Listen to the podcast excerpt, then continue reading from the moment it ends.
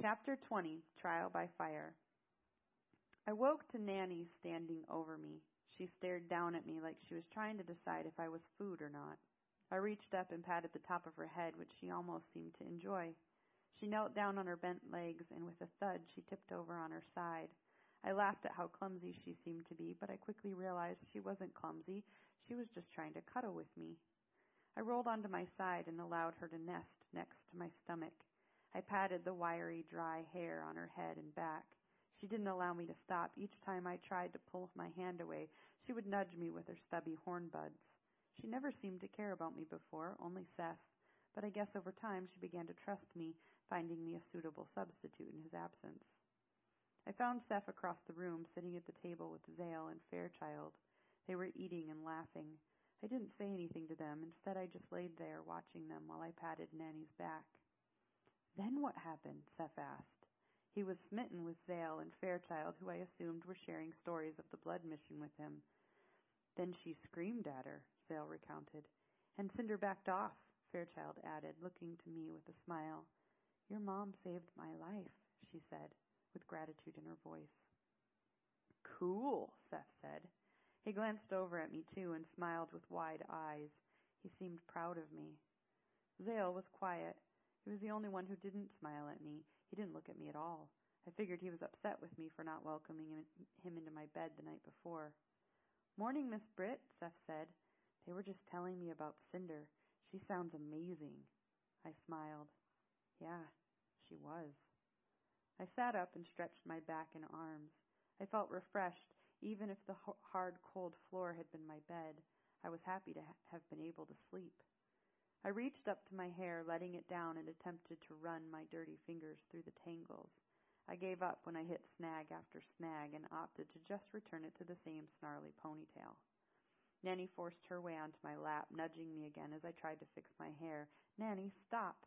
She didn't relent, squeezing her head past my legs and arms, and with her long tongue she reached toward my belly. What are you doing? I said, laughing at her forcefulness. She continued to butt me with her head, which made me very ticklish. The harder I laughed, the harder it was for me to protect myself from her.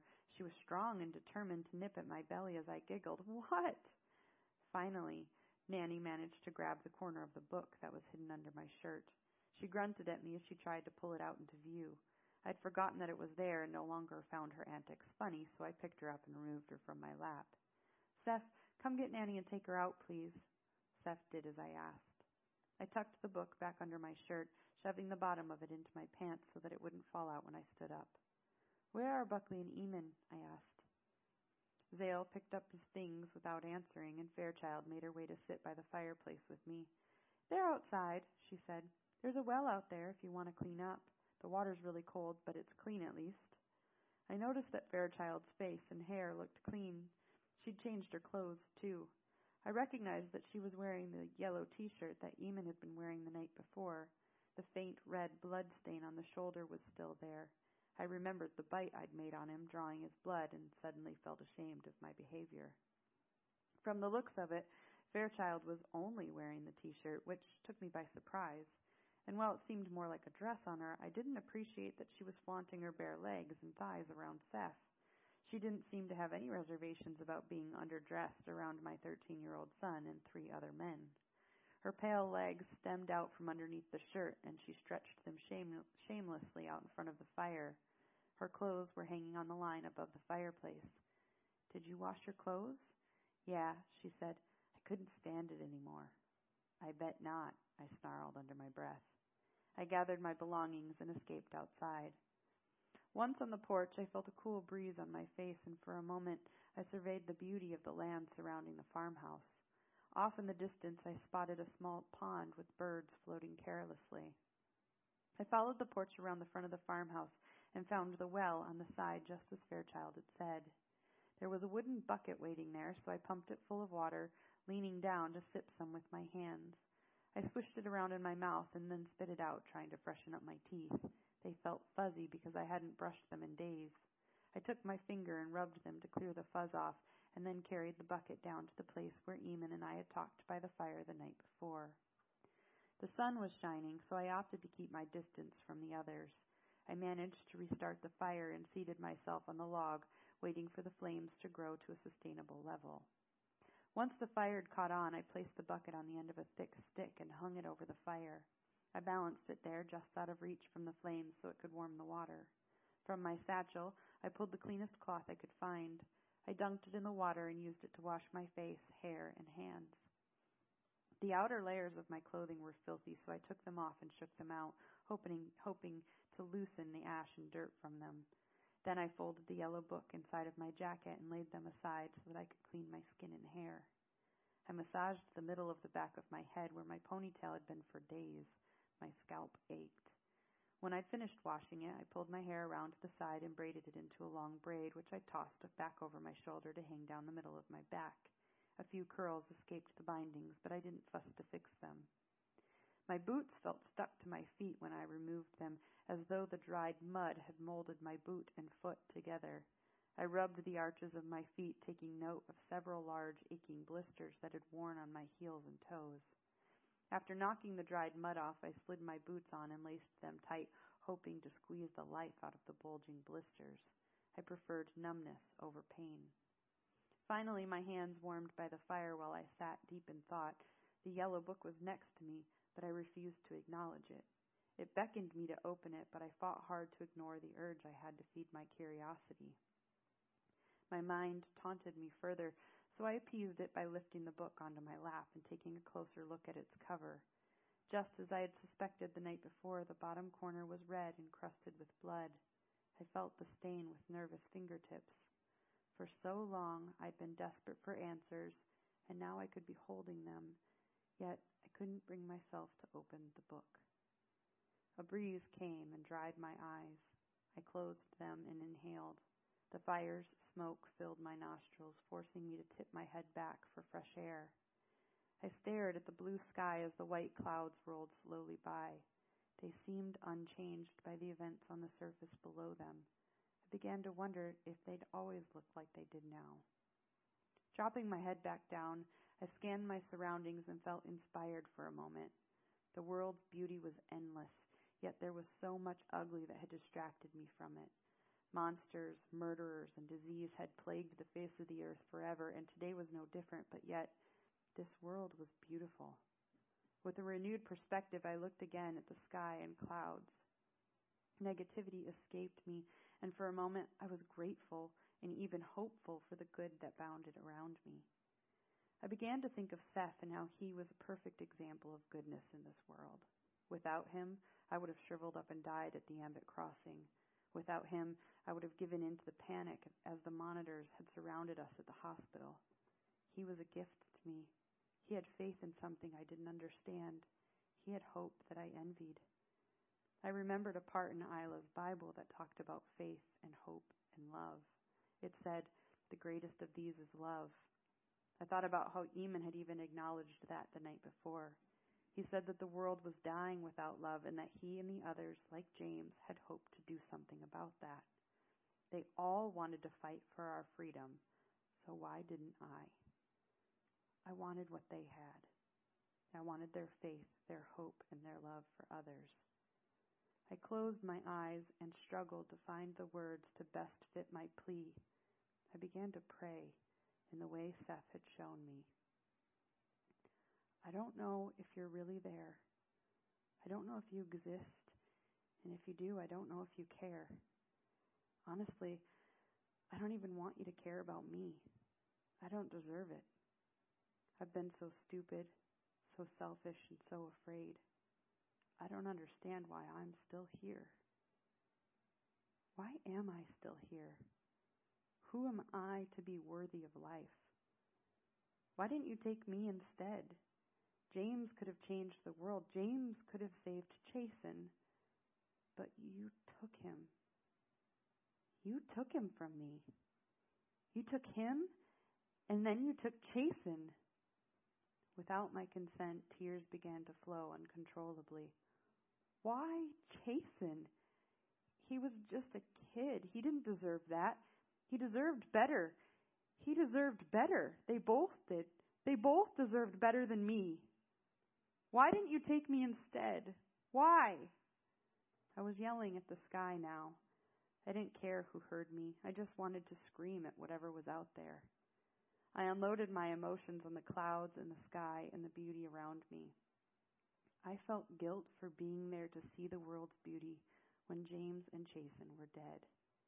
I fell to my knees and screamed at the ground, pounding on it with my fist. I hate you! I felt a hand on my back. The warmth of it sent chills to my spine. A body covered mine and then held me. He blanketed me with his body and rocked me. I sobbed and sobbed until I was sure I was out of tears. Then pain washed over my body. More warmth and weight fell onto my back. Another body covered me. Two people now enveloped me while I wailed, but I didn't stop screaming and crying. I didn't have any control. I had years of tears and pain that flowed from the deepest parts of me. Get her out of there, I heard one of the voices yell. She's burning, the other said. I was delirious. I was out of sorts, confused, and lost in my emotions. Under me, I felt Zale's arms cradle me. Now I was sure they were his. He picked me up and carried me like a baby. I felt weak. Daylight went in and out, and my mind raced. Lie her down here, a female voice said, and Zale lowered me to the porch. Are you okay? I could make out Seth's concerned voice as he knelt down next to me. I couldn't open my eyes to see him. I couldn't answer, even though I wanted to. What happened? Someone asked. She fell in the fire, Fairchild said. I could feel her hands on my body. She removed my clothing and pulled my, off my boots and socks. Her feet are bleeding. Seth, get some water, Zale ordered. Seth's feet pattered down the wood steps of the porch. Zale leaned over and opened my eyelids to look at my eyes. He snapped his fingers in front of my face. Then everything went dark. Voices. What are they saying? Why can't I understand them? Talking turned to silence and the voices disappeared I felt like I was floating in my mind, fighting to regain consciousness. Wake up! Help! I can't wake up! Move! Why can't I move? Then the voices returned. I could hear them again. I could sense the warmth of their presence. At first they sounded soft and calm, but then they turned fearful and scared. I could feel my heart racing. Why do they sound scared? Am I dying? Why are they screaming at me? Silence The ground shook under me. Hot air covered me. Darkness fell. Chapter 21 Our New Pet. I awoke to laughter. Reaching up to rub my eyes, I found my hands were bandaged. In a panic, I sprang up out of the bed and inspected my body. My hands and feet were covered in white wraps, and my clothes had been changed. My head pounded as I tried desperately to recall what had happened. Again, laughter came. I recognized that I was still in the farmhouse, but I was in one of the back bedrooms in a bed that someone had made for me on the floor. I was alone. A cracked mirror sat leaning up against the wall. I slowly shuffled, shuffled over to it because I was nursing a throbbing head. The cold of the hardwood floor sent a shiver up my back as I got down on my knees in front of the mirror. I hadn't noticed until now that I wasn't wearing pants, just an oversized shirt. I rolled my eyes, thinking of how I was dressed similar to Fairchild as she flaunted herself earlier that day. Or at least I thought it was earlier that day.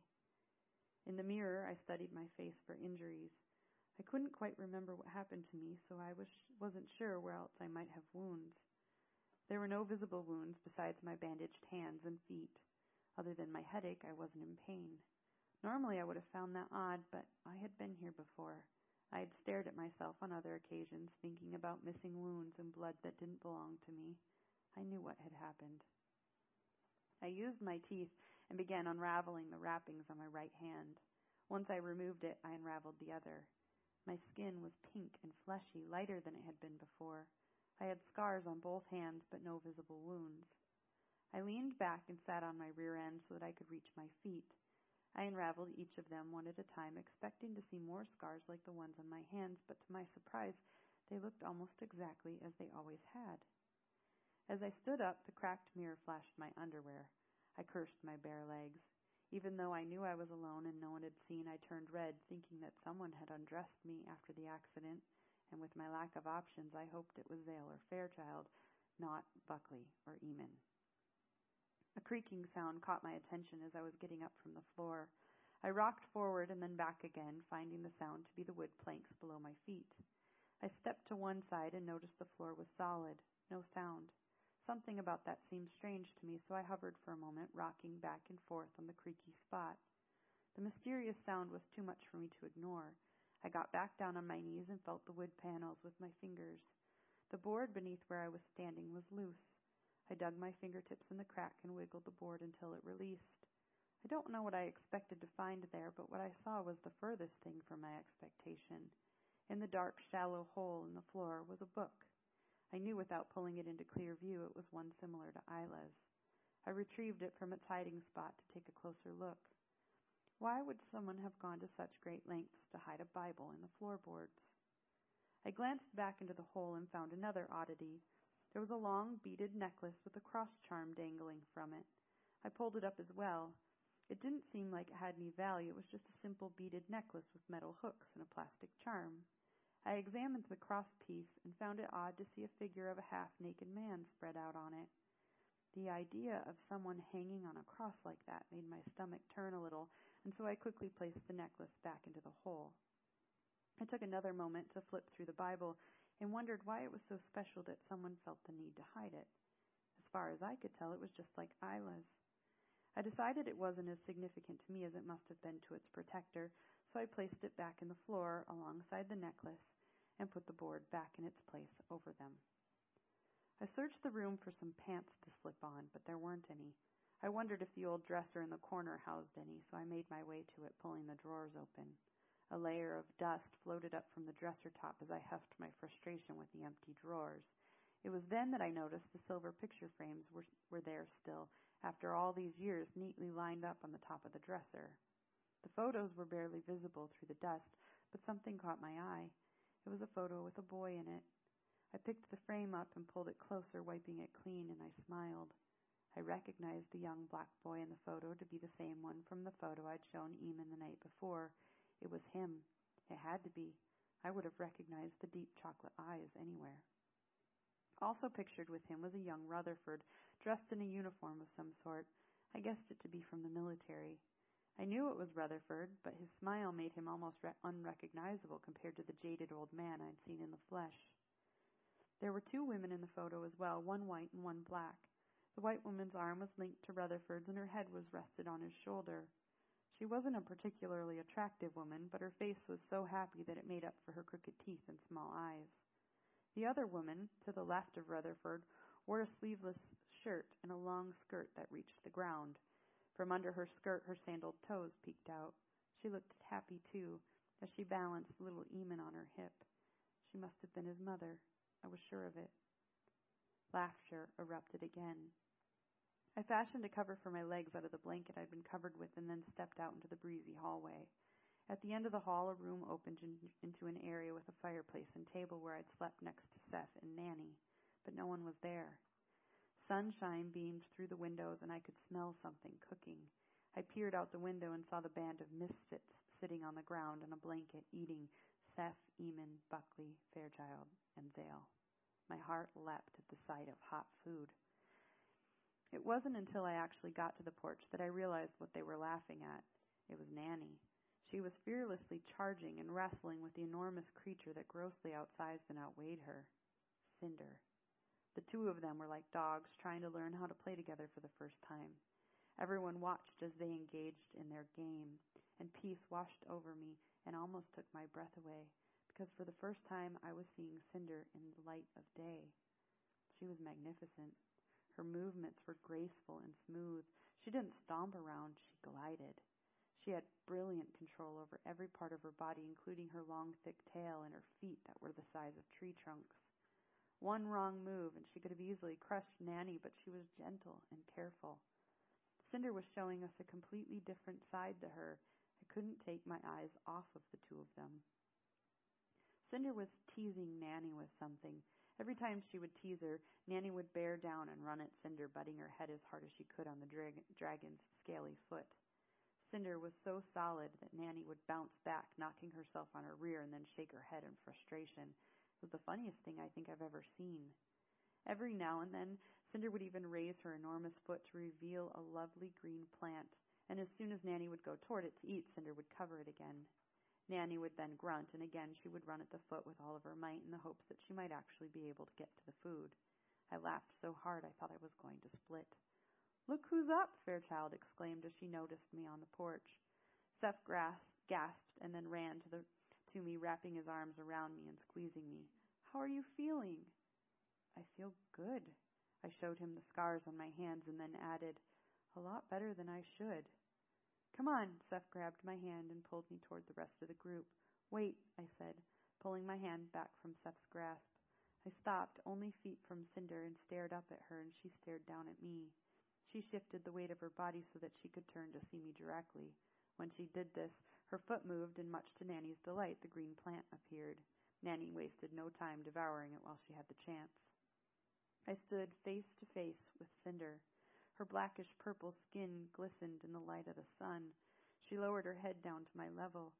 She inhaled and exhaled softly so as to not alarm me or blow me over. I extended my hand to her, and she lowered her head down further. Thank you. She puffed a small burst of air at me as if to respond to my gratitude.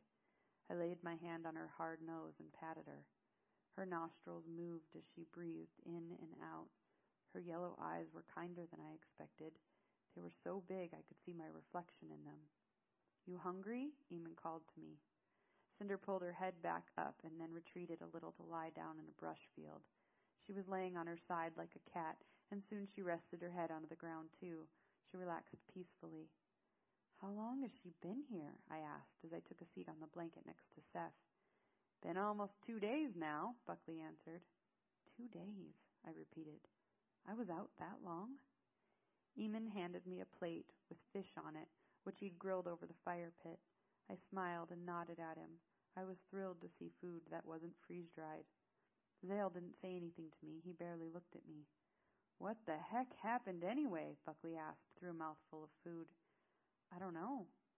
I do, Fairchild said. You passed out. All we heard was you screaming bloody murder, and when we looked out the window, you were on your knees punching the fire. You almost put your whole face in it. I felt my eyes widen. I think you were dehydrated, Eamon shared. And your dang boots were tied so tight you lost circulation, Zale finally chimed in.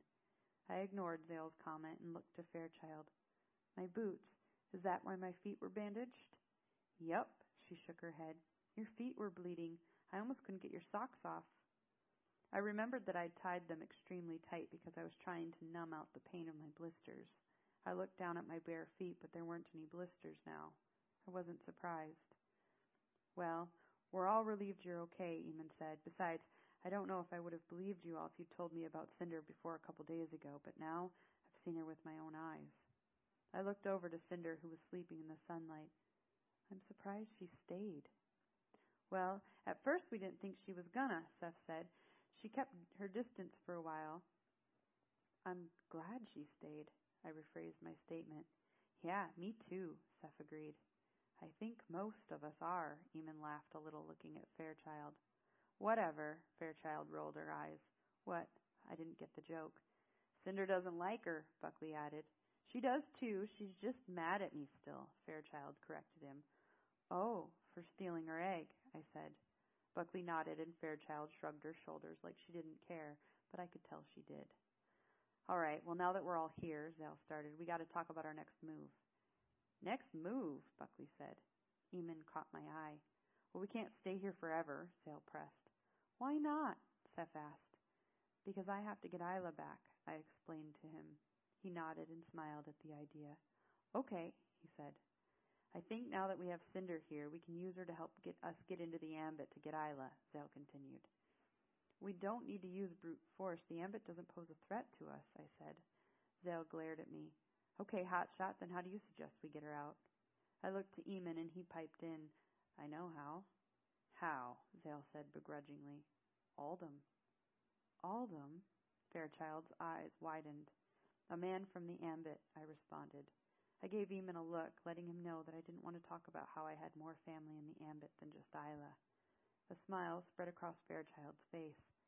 And he's in the ambit? I nodded. How do you know them? Zale questioned Eamon. That's a long story, Eamon said. Great, more secrets. Zale huffed and vanished into the cottage. I'm going to get my things. Seth ran after Zale. I didn't blame him. I was excited at the idea of seeing Isla again, too. But there were other dangers to consider in the meantime. Where are we going exactly? Fairchild asked. Eamon looked at me and smiled. We're going to the shelter tree. Fairchild began to ask for more details, but I lost track of her questions because fear washed over me. I suddenly realized that I didn't have James's yellow book. I ran inside the cottage and tossed my belongings around. It wasn't there. I bolted out the door and down to the fire pit where I'd collapsed, scanned the ground, and sifted through the ashes. In the ash of the fire, I found a scrap of yellow paper. No, no, no, no, no, no! I screamed at the fire. What's the matter? Eamon came running down. The book! I cried. I can't find his book. Did it burn? He got on his hands and knees to help me look. I don't know. What if someone found it? I was fighting back tears and felt sick to my stomach. I didn't know what it contained, and now I didn't even know where it was. I burst into tears and held the scrap of yellow paper in my hand. It was nowhere to be found.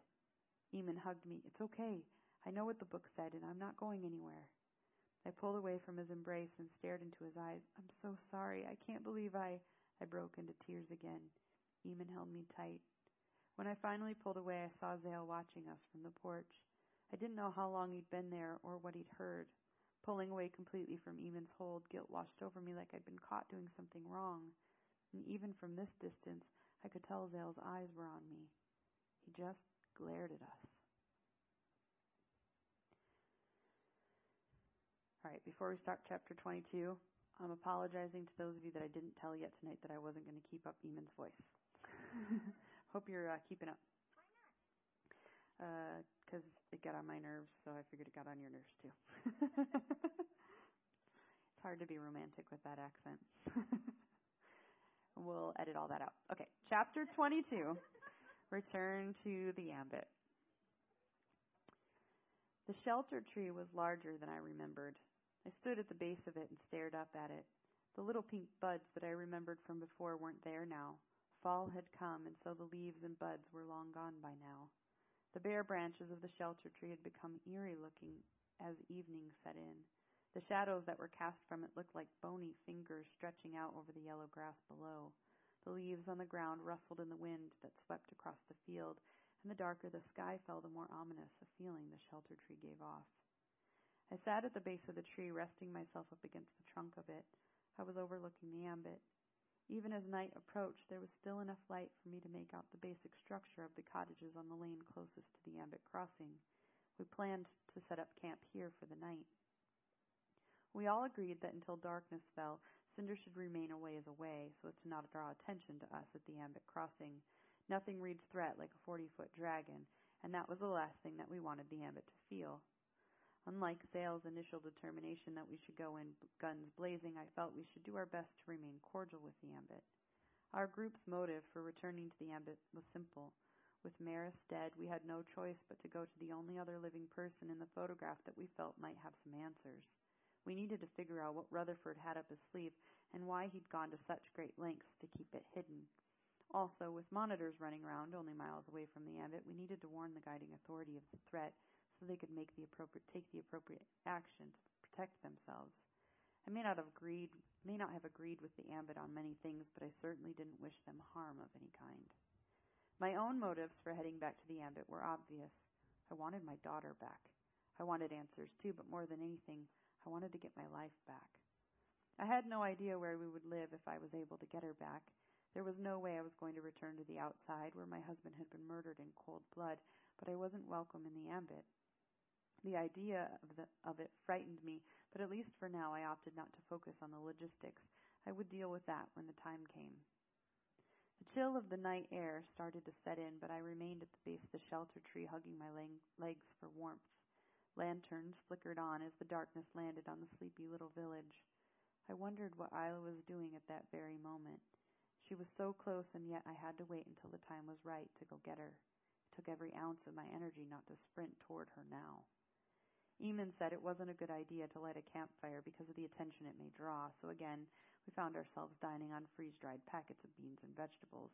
and without, without warmth of the fire, we were in for a long cold night. I watched as my group scurried around, being quick and careful to make sure everything was taken care of before the blackness fell on us. Fairchild had pitched a tent with Buckley's help. Eamon and Zale did other odd jobs, always being sure to keep a good distance between them. Zale hadn't spoken to me since we'd left the farmhouse earlier that morning. I was sad that such a rift had been made between us, but I didn't know if I could trust him any more. I didn't know if I could trust anyone at this point. I looked around for Seth, but didn't see him with the others at the camp campsite. I leaned to look around the other side of the tree, and I spotted him with Nanny kneeling in the field at the Ambit crossing. His back was to me. He didn't move from his sitting position. I figured he was praying. I waited a minute, and then, before the light disappeared completely, I walked to him to make sure he wouldn't get lost in the darkness. Hey, Seth. I took a seat next to him on the ground. I crossed my legs and placed my hands in my lap. Nanny found her way onto my lap and curled up on me. Her body was warm on my legs, and I was grateful for the heat she provided me. It's getting cold out here, I said. Seth didn't say anything. You okay? I finally asked. Yeah. He didn't say anything else. You seem down, I probed further. What are you thinking about? Seth looked up at me, and a tear bounced off of his cheek. My mom. I hadn't even thought about how being this close to the ambit again would make Seth feel. I had failed to even think of him and his attachments and memories to this place. Elle's passing was less than a year ago, and here I sat selfishly thinking about my own motives for being there. I put my arm around his shoulder and pulled him close to me. He didn't break into tears, but he didn't say anything either. I'm so sorry for everything, Seth. I wish that your mom was here too. I love having you here with me, but I wish you were in there with her and your little sister right now. Me too, he sniffed. I squeezed him close to me again. He rested his head on my shoulder and reached over to pet Nanny as she slept on my lap. After a while, Seth asked me, Do you believe in heaven? Heaven? Yeah, you know the place that the Bible talks about? Oh. I was surprised that he was asking me of all people. I wasn't sure how to answer. I don't know. The Bible says the heaven's where you go if you believe that Jesus was God's Son and that He died for us, Seth explained. It says that when you go there, you can see the others who have died before you. Oh, I said again. I thought of James and Chasen, my mother and sisters, and Els. I think we have to believe it then. You do? Seth seemed surprised by my answer. Why? I thought for a long second before answering. I didn't want to lie, but the truth was, I didn't know for sure what I believed about God or heaven. I gave him the best answer I could find for the moment I was in. Because I have to believe I'll see them again. I have to believe that something greater is out there taking care of us. I choose to believe that God must exist because He gave me you. Me? Seth said in, in surprise. Yeah, you. I looked down on him with a small smile. I know that God loves me because He gave me you. Seth blushed. I hope you don't think that I'm a bad son, but sometimes I think that my mom had to die so that I could be your son instead. I mean, I loved my mom and I wish she was here with me more than anything, but I just feel like God put me with you and Isla for a reason, you know? Seth paused. I don't know, maybe that sounds dumb.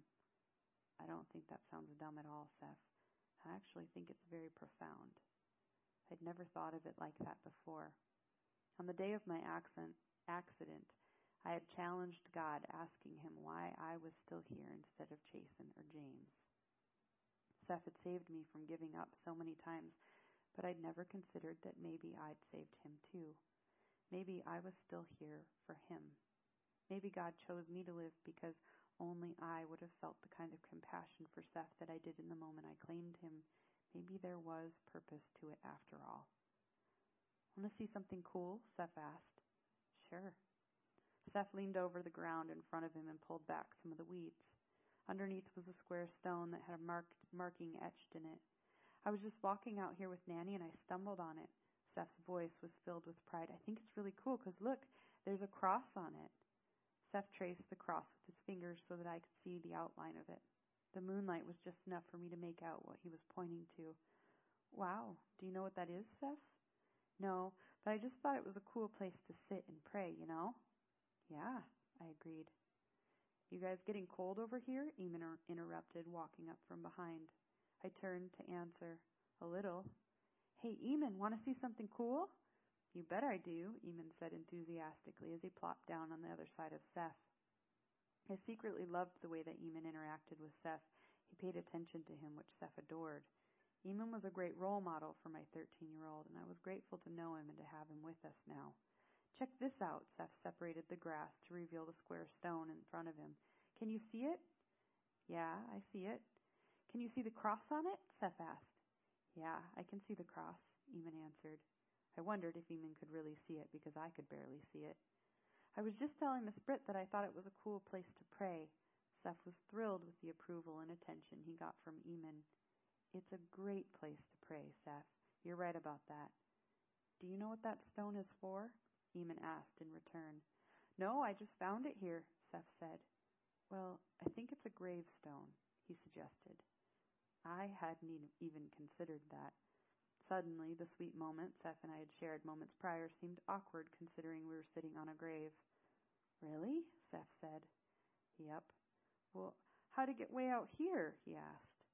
Hey, Seth, would you mind getting me a flashlight? Eamon asked. Maybe there are more around here. Okay, good idea. Seth jumped up and ran back toward the others. He's a sweet kid, Eamon said. I know. He's amazing. You doing okay? I nodded. I think so. Seth has helped a lot. Good. Eamon paused. Britt? Yeah? I'm sorry if I caused issues for you and Eamon nodded toward Zale at the far side of the shelter tree. Don't be, I said before he could finish. Have you two talked? Not a word, I said stoically, not letting on how much it bothered me. Are you okay with that? Eamon quizzed me. I wasn't exactly sure. I didn't want to admit my feelings on the subject, so I changed it to be safe. Do you really think there are more graves out here? Eamon smiled, recognizing my redirect. No. Oh. I was confused. Then why did you send Seth to get the flashlight? So that I could talk with you alone for a moment, he said smoothly. I was taken by surprise but the fl- by the flutter but the flutter in my stomach surprised me more. Oh, I said, slowly and in a sheepish tone. Why? Because I didn't think it was right to tell you this in front of Seth, Eamon said, looking in, at me intently. I could see enough of his face to see his eyes were focused on mine. Tell me what? I said, gazing at him, half expecting him to say something sweet or romantic. It's James. I was taken aback by the mention of James's name and said bluntly, What's James? The stone. Eamon nodded toward the stone in front of us. This is where I buried James. My eyes felt like they were about to bug out of my head. Here I was thinking Eamon was admiring me, and all the while he was preparing to tell me that my dead husband was buried underneath us. I jumped up. What? I'm sorry, I planned on telling you, but Seth found it before I got the chance, Eamon said, standing up too. This is where he's buried? I repeated it, like I'd heard him wrong.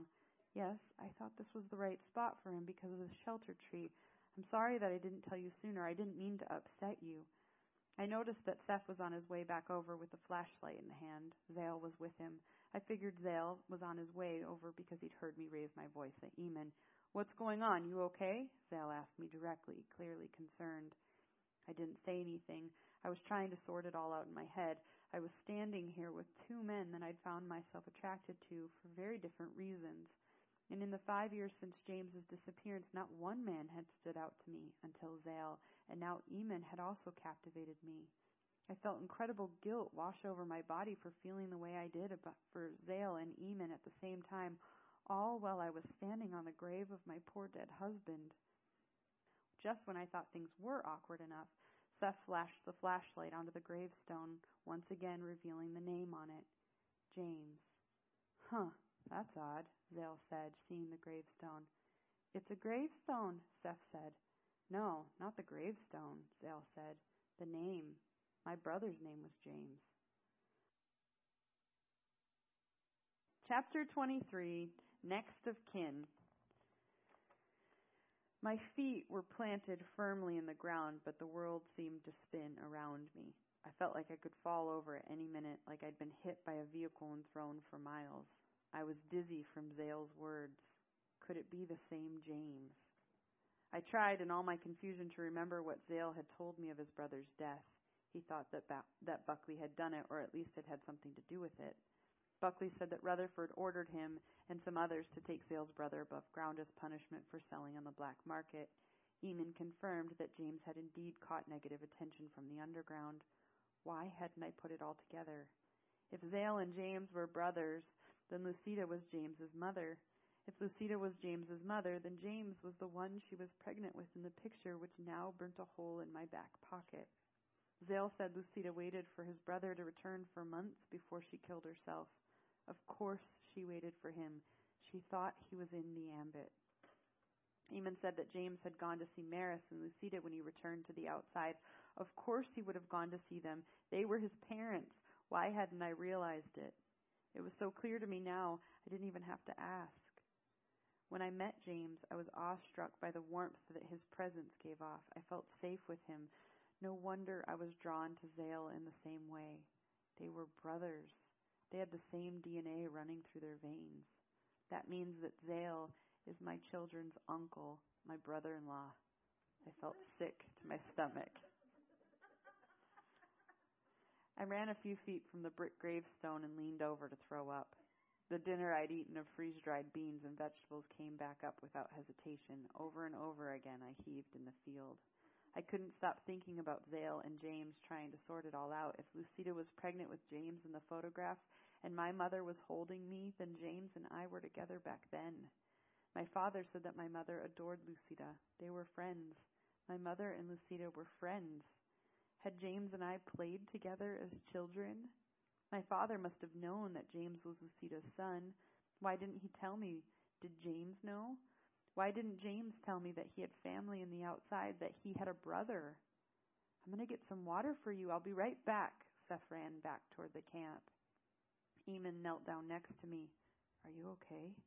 I looked at him with desperation and whispered, No, they were brothers. I could hear Zale ask, What's wrong? What's going on? Nothing, Eamon answered. Bull, Zale scolded. I'm tired of you two saying nothing's going on. Zale stomped over and pulled my arm to turn me around. Look at me, Zale ordered. I couldn't bring myself to look at him.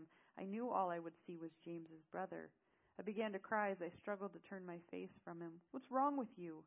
She doesn't want to talk right now, Zale, Eamon said calmly. I felt Eamon step in closer to us. Stay out of this, Zale yelled at Eamon. Britt, what's going on? Why won't you look at me? I wept as he held my arm. I refused to open my eyes and look at him. I just shook my head. No. Let go of her, Zale. She needs a minute, Eamon said again, a little louder this time. You don't know what she needs, Zale screamed back at him. Eamon didn't bother to say anything this time. He just grabbed Zale's hand and began forcing him to let go of my arm. Zale squeezed my arm even harder, trying to hold on. The harder he squeezed, the harder I cried, the more forceful Eamon got. Let go, Eamon demanded one last time. Zale finally released my arm, and with seconds his fist connected with Eamon's jaw, throwing his head back. Eamon didn't move. He just straightened his neck and turned his face to look at Zale straight on. Zale glared at him. They stood face to face, and although Eamon had a few inches and tens of pounds on him, Zale didn't back down even for a second. They didn't say a word. They just stared at one another like dueling lions. Stop it! I cried out to them.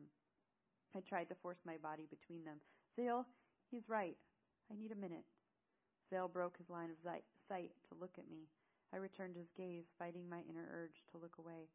I'm sorry. I'll explain later. I just need a few minutes, I said again. Even in the darkness around us, I could tell Zale was hurt. He spoke softly to me. Is that what you want? For right now, yes, I said with an aching heart. Zale looked into me for another moment, searching my eyes for denial of my statement. I felt something for him in that moment. I recognized his protective instincts over me, and I knew it was genuine. He made me feel safe in an unsafe environment. I was there with Zale in that moment, not James's younger brother. Zale turned and walked away. Seth was on his way back toward us with some water, and when he passed Zale, he said something, but Zale didn't respond. Seth didn't seem bothered by it at all because he just continued toward us. I broke down. Zale had no idea what Eamon and I had just learned, and I didn't know how to tell him or if I even could. I felt the warmth of Eamon's approach from behind me. He wrapped me in his arms and hugged me. I turned to him and buried my face in his chest.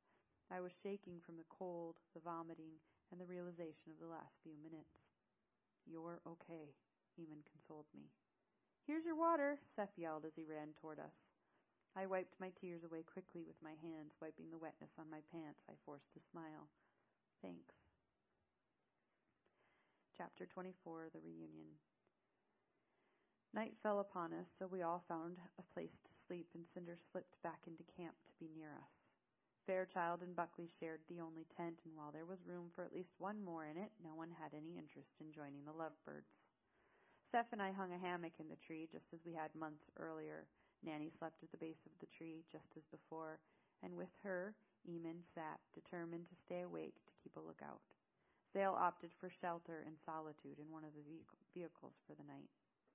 It seemed like I'd only closed my eyes when I awoke to a nudge, so I opened my eyes. When I opened my eyes, I was surprised to see the deep dark blue of the night sky above me still, and Eamon looking down on me. Follow me, he whispered. I have something to show you. I wiggled slowly and carefully out of the hammock. I remembered launching poor Seth out of it in the past and steadied myself so as to not repeat history. Eamon climbed further up into the tree and was a good body length away from me by the time I escaped the hammock safely. I was a pretty good climber and proud to show it, however childish of me. I liked Eamon. He was good to me, and somewhere inside I wanted to impress him. Almost to the top of the tree, Eamon positioned himself on a sturdy branch. He made room for me to sit next to him. Look, Eamon pulled me into, in, in close to him so that I could share his vantage point. His long, thick arm outstretched through the branches. See there? We were overlooking the ambit. There was very little light, but I could see the dark structures that I knew were cottages. I could see almost the entire ambit from this height, a notion that thrilled and terrified me at the same time. I reminded myself not to look down at the ground. Yeah, I see it, I said, smiling. I didn't understand why he wanted to show it to me in the middle of the night, but I still appreciated the view. That one over there was yours, Eamon pointed to one of the cottages barely within sight.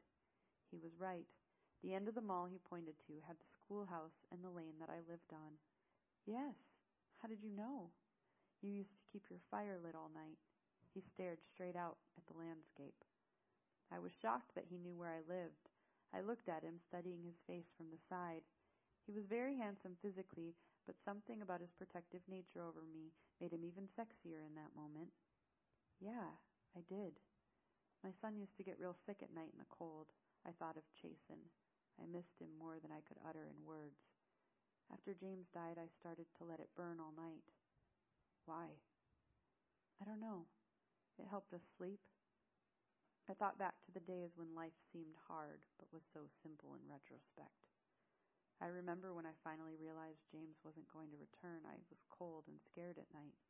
The fire was warm and made me feel safe. I just never let it go out after that. I swallowed the lump in my throat and forced a smile in the dark. Some nights when I used to come out here to get the book, I would climb up here and look for your light. It's kind of how I knew you were okay, Eamon smiled sheepishly. I was thankful for the dark because I was sure I was bless- blushing at this point. You watched me? I wouldn't have been offended at all if the answer had been yes. Well, that sounds kind of creepy, Eamon snickered a little. I would say I watched over you.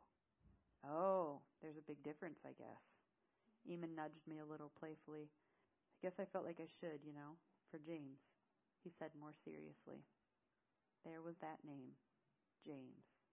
It sobered me to hear it from someone else's mouth. The sound of it sucked all the girly flirtation out of my conversation. How could you flirt with him like this? You're mere inches from your James's grave and Zale, who you believed you had feelings for. I looked over at the vehicle where I knew Zale was sleeping. I hoped he couldn't see us in the tree. Eamon caught me looking in Zale's direction. Do you love him? Eamon asked me point blank. It caught me off guard. Zale? I stalled to give me a second longer to process the question. Eamon nodded, hesitantly awaiting my answer. Love? I thought for a moment longer. I don't know. I love James. I love my children. I said, trying to validate that I did know love in some capacity. But, Zale, I don't know. Things have gotten so complicated, I'm not really sure what love is anymore. I was speaking without thinking at this point. My answers rolled off my tongue without a second thought of the repercussions. I was becoming very vulnerable. I don't think love is something you should have to think about, Eamon declared. When you love someone, you feel it. You know it. Eamon stared at me, trying to read my face. I looked down at my lap. Love shouldn't be complicated. It just is or it isn't. James loved you until his very last breath. I had to meet you because I had to understand how someone could be so worthy of that kind of love. Do you think Zale's capable of loving you like that? A tear slipped out of my eye and rolled down, stopping at Eamon's ha- as Eamon's hand caught it. I've never been worthy of love like that, I whispered through cracks in my voice. I felt like I should be uncomfortable with Eamon in this moment, but his interest in me seemed genuine. Eamon knew more about me and my past than even I did. He knew about my losses, my loves, and my life. Eamon knew me wholly and still wanted to be sitting in this tree with me. That's not true, Eamon said with tenderness. James wasn't crazy when he stayed in the ambit for you. He was in love. He would have gone to the ends of the earth for you. I curled up one side of my mouth, proving my gratitude for his sweetness. And I would too, Eamon added. I looked up at him.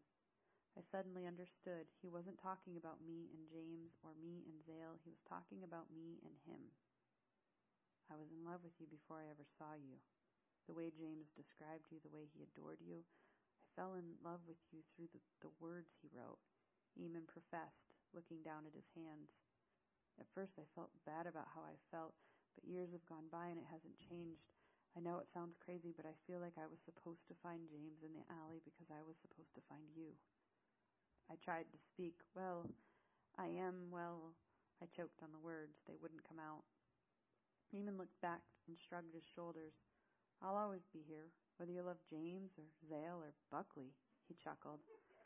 If you'll let me, I'll never leave your side. My heart swelled. All this time, he's looked after me. All this time he's protected me. No one else has, and he has. He wants me. He wants only me. And I'd be crazy not to want him. I'll let you, I whispered back with a coy smile. I leaned in, pulling Eamon close to me. I closed my eyes and waited for the second that I felt my lips connect with his, and then I kissed them. His lips were thick and soft. I loved kissing the mouth that spoke such sweet words about me, words that made me feel like a woman worth loving. We held each other in the shelter tree for several minutes longer. I closed my arms and rested in closed my eyes and rested in his arms. Under my breath, I thanked whatever forces were present that made this moment possible for me. I didn't know if it was God, but I thanked him and whoever anyway. There's something else I want you to know, want you to see, Eamon said. What? I asked, regaining consciousness. I don't know if you can see it from up here, but look over there. Eamon pointed down to the ground below us. I couldn't make out what he was pointing to, but I knew that it was in the general direction of the grave that he'd made for James. I don't see anything. Right there, next to where James's stone is. What am I looking for? Do you see where James's stone is? Eamon asked patiently. Yes. I could barely make out the square stone. If you look directly across the ambit crossing from it, you might be able to see it, Eamon directed. Another stone? I asked, confused. Eamon was waiting for me to ask the next obvious question. Well, if it's on that side of the ambit crossing, it had to be someone from the ambit. I was working through the thought in my head. But when ambit people die, they're cremated, not buried. I was confused. That's right. So, I scowled at him, still confused. So, your father faked the cremation. Whose cremation? I asked. I gasped, and instantly tears flooded my face. What? Your father faked his cremation and brought his body to be buried next to James, Eamon explained. My father did that? I couldn't believe it. Are you mad? he asked. I didn't think a second longer about it. I shuffled myself down from side to side, releasing Eamon's hold on me. I shimmied my way down the shelter tree and dropped to the cold, hard ground. Eamon followed me closely, trying not to wake Seth with his calls after me. Brit? Britt, are you okay? I bolted toward the stones. I almost made it when I collapsed on the bed of dry grass next to Chasen's stone. Chasen? I lay on my belly, pressing my cheek flat to the ground where I imagined his body was buried only a few feet below me. Chasen? Eamon came alongside of me at the grave. Are you mad? No, I'm not mad. I cried tears of sorrow and joy together. I'm grateful. A few moments passed while I rested on the cold ground. I knew that his essence was no longer there, but just being within feet of his little body, I felt relief from the sting of how much I missed him. I'm going to need you to trust me now, Eamon said. I lifted my face from the ground to look at him in question of his last statement. Trust you now? Haven't I been trusting you? I need you to trust me. Can you do that? I don't understand why you're asking me that. Do I have a reason not to trust you? I sat up. Eamon only smiled and extended his hand to help me get off the ground. I took his hand, and with one swift motion, he pulled me up and into him. I couldn't help but laugh a little because of the force he whipped me through the air with. He made me feel like a rag doll in his arms. Thanks, I said. You're welcome, Eamon started. I have somewhere I need you to go with me. Okay, back to the tree? Eamon smiled at my implication. No, we have to go across the Ambit crossing. What? I turned and looked around as if others might have heard our, his absurd statement. We can't do that. Look where you're standing, Britt. You've already done it. I looked down at my feet. Eamon was right. I'd already crossed into the ambit to see Chasen's grave. On some level, I knew that it was silly that this imaginary line carried such control over me, but it was what the line signified. My whole life I was fearful of it. As a child, I never knew for sure if I stepped over the line even an inch if somehow the guiding authority would know and I would be banished. I didn't know how that would be possible, but the fear of me of it kept me from testing the theory. You're right. I didn't even realize it. Exactly. When you knew that Chasen was there, you didn't even hesitate to cross over it. I nodded. Isla is in there, Eamon said, motioning to the ambit. It's time to go get her. I can't do that. She won't understand. I don't want to scare her. Your father can ease her mind, Eamon said matter of factly. My father? Asking my father for help was the last thing I'd considered. Think about it, Britt. Think about what your father did for Chasen. Eamon looked down at the ground beneath our feet. He laid he lied to the guiding authority so that he could lay his grandson to rest next to James. I knew Eamon was right, but I didn't trust my father. I don't know if I can do that, I said, looking back over the ambit. Eamon could read the fear and confusion in my tone. He pulled me into him, holding my face in his hands. You can. He kissed me softly and sweetly. Come with me, I asked. Eamon smiled. Of course. I have to get my satchel, I said, running back to the shelter tree. I pulled my satchel from the low branch that I'd hung it on. I peeked inside to make sure everything I, I had it had everything I needed. I could feel my heart racing with excitement. I'm going to see Isla. I felt dizzy with the thrill that it gave me. The small smile on my face almost felt safe until I noticed a dark figure standing next to one of the vehicles.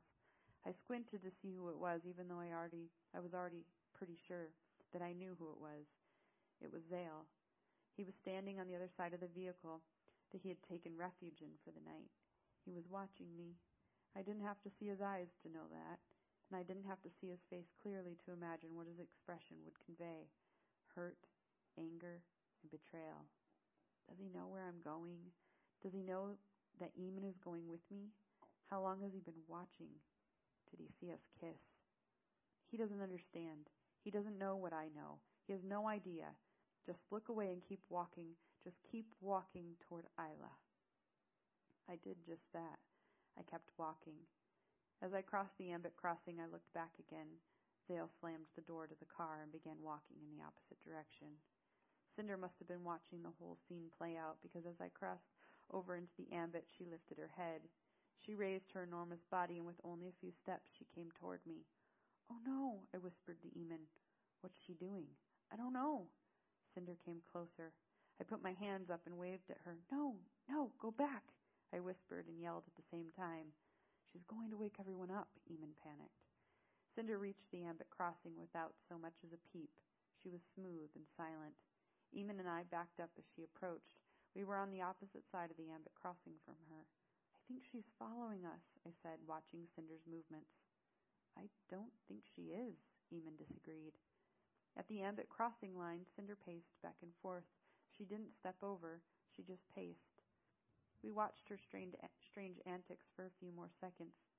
She's not crossing, I observed. Well, that's good. She won't wake everyone in the ambit up.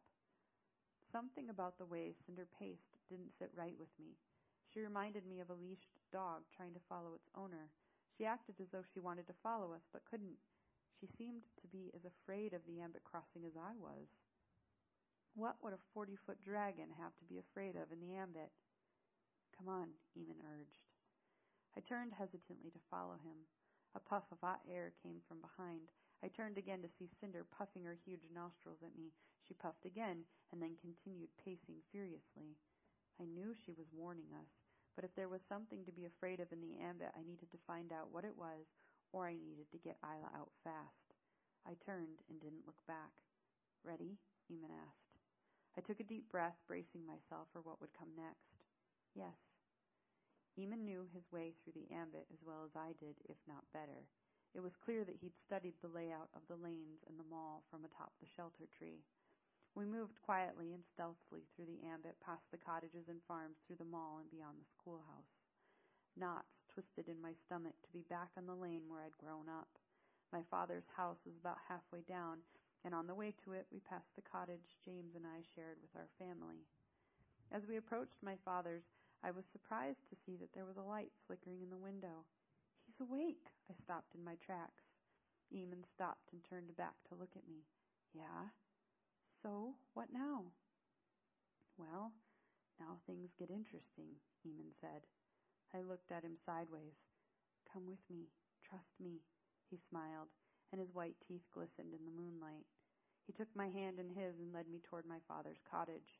As we approached, familiar smell filled my nostrils. What is that? The smell was so familiar to me, but I couldn't place where I'd smelled it before. I thought it was perhaps the burning of the fireplace in my father's cottage.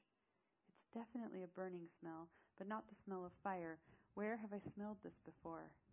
By the time we stepped up to the porch, my senses were going wild. The hair on the back of my neck stood up. Something inside me started screaming. Danger. Run. I ripped my hand away from Eamon and turned.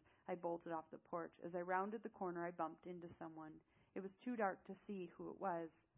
Well, hello there, Miss Britt, a man with a southern drawl said as he grabbed my shoulders. I didn't have to see his face to know who it was. I knew by the sound of his voice. It sent chills down my spine. Rutherford. My heart, blood, and senses overwhelmed me. Darkness closed in. Don't pass out. Don't,